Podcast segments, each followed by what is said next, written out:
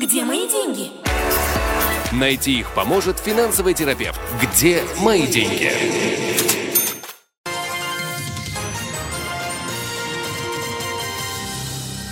В эфире девятого канала программа «День. Культура, экономика, социальные темы, полезные рубрики и интересные гости. Час без политики». Мы ожидаем в гости известного актера театра и кино Анатолий Белый едет к нам, чтобы рассказать о новой постановке и вообще о его новой жизни на Святой Земле, на земле обетованной, уже на его исторической родине. Это уже интрига к нашему интервью. Но начинаем мы с дороговизны жизни, советы эксперта на связи со студией. Экономист, финансовый консультант и даже финансовый терапевт, так он себя называет.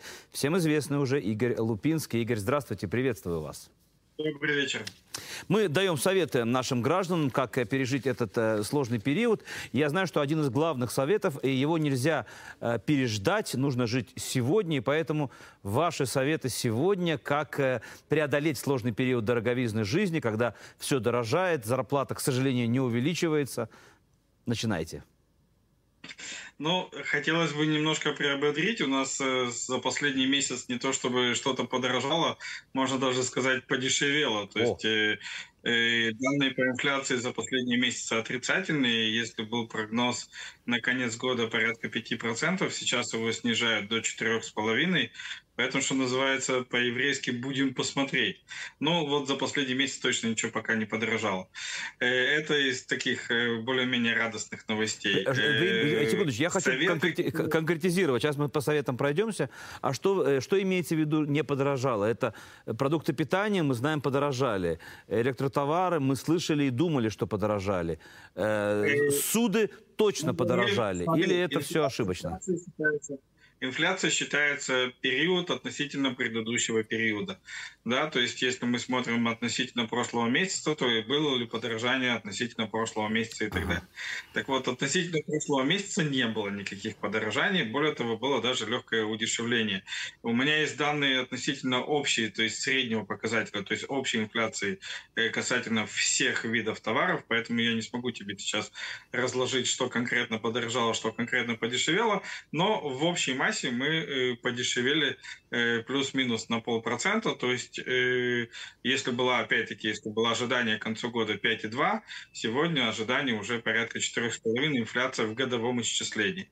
В принципе, говорят экономич- экономические обозреватели, экономисты говорят, что мы и дальше будем некоторое время дешеветь, и это, в принципе, обосновано тем, что сейчас идут праздники, поэтому никто не готов, э, что бы то ни было, удорожать слишком резко, чтобы это стало заметно. Э, Виток подорожания ожидается как раз-таки в ноябре, в декабре месяце, сразу же после праздников, когда э, все уже на все закупятся, и всем будет относительно все равно, что сколько стоит. Как я уже говорил в наших прошлых передачах, к сожалению, израильтяне в массе своей не очень сильно обращают внимание на э, то, что где-то что-то дорожает, и продолжают закупаться э, в тех же объемах, только уже на гораздо большие суммы.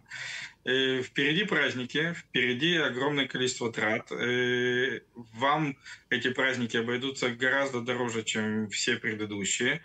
Поэтому в качестве совета, в первую очередь, это постарайтесь взять свои траты и свои, скажем так, запросы под контроль. Потому что если в прошлом году вы могли с легкостью собрать э, всю свою немаленькую семью у себя за столом, в этом году, скорее всего, что э, подобное событие уже э, войдет в бюджет не сильно, поэтому, наверное, будет иметь смысл предложить участникам застолья поучаствовать как-то в процессе, как пример. Где мои деньги? В описании подкаста вы можете найти больше информации о нашей школе и задать свои вопросы по указанному номеру WhatsApp мессенджера. Э, Это совет номер раз. Совет номер два, о котором я говорю постоянно, то э, чем хуже ситуация на рынке, тем лучше ситуация чаще всего для инвестирования.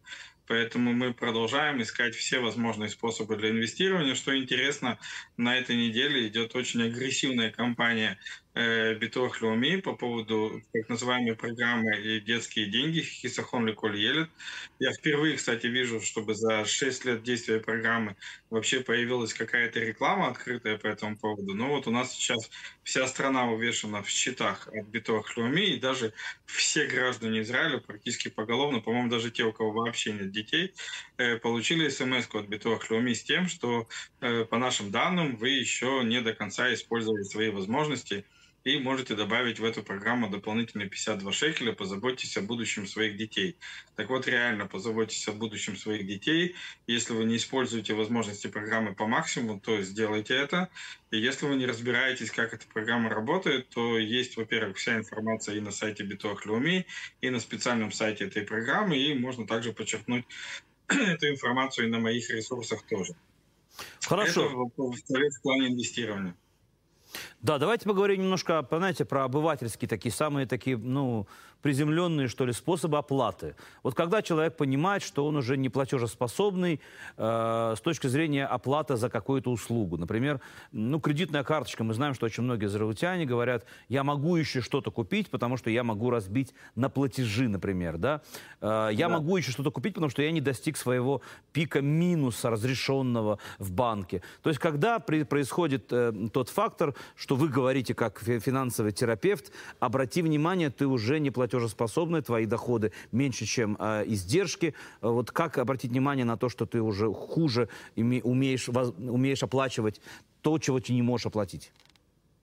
Смотри, давай попробуем разобраться. Есть то, что делает обычный стандартный человек, и есть то, что то, что делать не стоит, или наоборот, то, что делать стоит. Обычно стандартный человек, как он себя ведет? Допустим, ему надо купить что-то на тысячу шекелей – и, и в идеале надо бы просто провести сделку на 1000 шекелей, и 15 числа или там 10 числа это 1000 шекелей сойдет со счета. Это самая лучшая ситуация, которая может произойти. И, допустим, человек хочет купить на 1000 шекелей, но он точно знает, что в следующем месяце 1000 шекелей его банковский счет вообще не потянет никак. Поэтому он говорит, окей, я куплю на платежи. И он разбивает эту 1000 шекелей на 10 платежей, и тогда у него в следующем месяце на счет вместо 1000 приходит 100, и его, в принципе, все устраивает устраивает, потому что соточка в его счет пока еще помещается. Э, дальше идет ухудшение ситуации, когда, например, кредитная компания говорит, все, баста, карапузики, у тебя закончились кредитные рамки, ты уже не можешь ничего в принципе покупать по кредитной карте, не то, что там на платежи, а вообще. Тогда человек совершает, уже, начинает уже совершать ошибку. Классическая ошибка номер раз – это ту же самую сумму, ту же самую сделку человек начинает разбивать на платежи, ну, например, на чеки когда вместо кредитной карты он использует чеки, выписывает 10 чеков по 100 шекелей, и тоже вроде как в следующем месяце банковский счет увидит э, только эти 100 шекелей. Ну и классическая ошибка, которую совершают очень многие, о которой я говорю постоянно, э, когда совершаются подобные сделки, ничего не записывается, потому что человек по счету помнит и видит, что он потратил всего 100 шекелей, а по факту он потратил 1000 шекелей. И эта 1000 шекелей приведет к нему и во втором месяце, и в третьем, и в четвертом, и в пятом, и в шестом. В худшем лучшем случае у него начнут возвращаться чеки, и он угробит себе кредитную историю. В лучшем случае у него это не влезет в кредитную карту, или у него вернется платеж по кредитной карте. Это тоже очень плохо, но не так страшно, как чеки. Короче, как только э, человек видит, что его потребности не влезают в его счет, в то, что он может оплатить, исходя из своих доходов. И как только он начинает распиливать практически все, включая даже моментальные покупки типа еды на платежи, в этот момент он уже не платежеспособен. Где мои деньги? В описании подкаста вы можете найти больше информации о нашей школе и задать свои вопросы по указанному номеру WhatsApp мессенджера. Понятно. Давайте поговорим о, каким-то образом о доходах. Э, э, ну, мы знаем, что основные доходы обычных людей – это их э, зарплата, это их пенсии, это возврат налогов, это какие-то, может быть, издержки, которые можно попросить у нашего, нашей страны с точки зрения битох Где еще взять деньги, Игорь? Ну, идеальный вариант, естественно, взять деньги, это э, начать их зарабатывать, но не в смысле работы, а я бы даже сказал в, больше в смысле э, в сторону интеллектуального подхода. То есть э, хорошо, как э, говорят, э, скажем так, классики, как говорят авторы, вот, хорошо зарабатывают те, кто не работают, потому что пока ты работаешь, у тебя нет времени думать. Поэтому в первую очередь я очень рекомендую всем задуматься о том, как они могут максимизировать свои доходы. Нам платят деньги не за то, что мы проработали 10 часов. Нам платят деньги за тот уровень ответственности, который мы на себя берем, и за тот уровень необходимости, который мы создаем. Соответственно, если я получаю за 5 часов там в час 30 шекелей, я точно могу подумать, а я, кстати, получал в свое время и такие зарплаты, то есть я не родился там с хорошими доходами. Вот. Э, я могу подумать, как я могу максимизировать, то есть где, в каком месте я могу быть более востребован, я могу взять на себя больше ответственности, чтобы за то же самое время мне платили больше денег и, и начинать подходить к своему времени и к своей работе именно с э, такой стороны, где и как мне за то же самое время могут заплатить больше, где я могу быть полезнее, где я могу быть необходимее. И, соответственно, начинать таким образом больше зарабатывать. Хорошо. Что вы скажете о очень многих инициативах сегодня среди молодежи, на самом деле, зарабатывать деньги, не выходя из дома? Из-за этого, кстати, есть, мне кажется, острая нехватка сегодня кадров вообще в Израиле, в, да, в кадрах по обслуживанию официантов, не хватает людей на заводах и так далее, потому что люди предпочитают молодые работать из дома, продавать на различных сайтах, инвестиции, биржа, различные проекты. Расскажите, что из них правда? Действительно ли можно сегодня человеку без образования, без профессии, не выходя из дома, зарабатывать деньги и не маленькие на разных проектах? Но образование – это вопрос очень спорный, о нем можно говорить долго, я пока не буду брать. Вопрос профессии – это вопрос навыка, то есть э, любая штука, которую можно освоить дома сегодня, не выходя из Ютуба, в принципе, легко может стать профессией. Да, нет никакой проблемы и сложности сегодня в современном мире зарабатывать или работать, не выходя из дома, э, делать это э, либо используя профессиональные какие-то навыки, типа ну, там, э, программирования, э, учета или тому подобных вещей. Э, можно э, переходить в торговлю точно так же в виртуальном мире. То есть мы на секундочку сегодня надо помнить, что мы постепенно, э, я бы сказал, быстрыми шагами очень движемся вообще к виртуальному миру, так называемому метапространству. То есть очень скоро, не выходя из дома, мы будем ходить по магазинам, причем виртуально это будет выглядеть прям ходить по магазинам, заходить в, в мета-представительства государственных конторы и так далее, и так далее. То есть мы идем к тому, что вся наша жизнь постепенно будет передвигаться э, в виртуальное пространство. Сегодня, находясь дома, уже можно зарабатывать, можно работать, можно торговать, можно торговать в магазинах, можно торговать на фондовом рынке.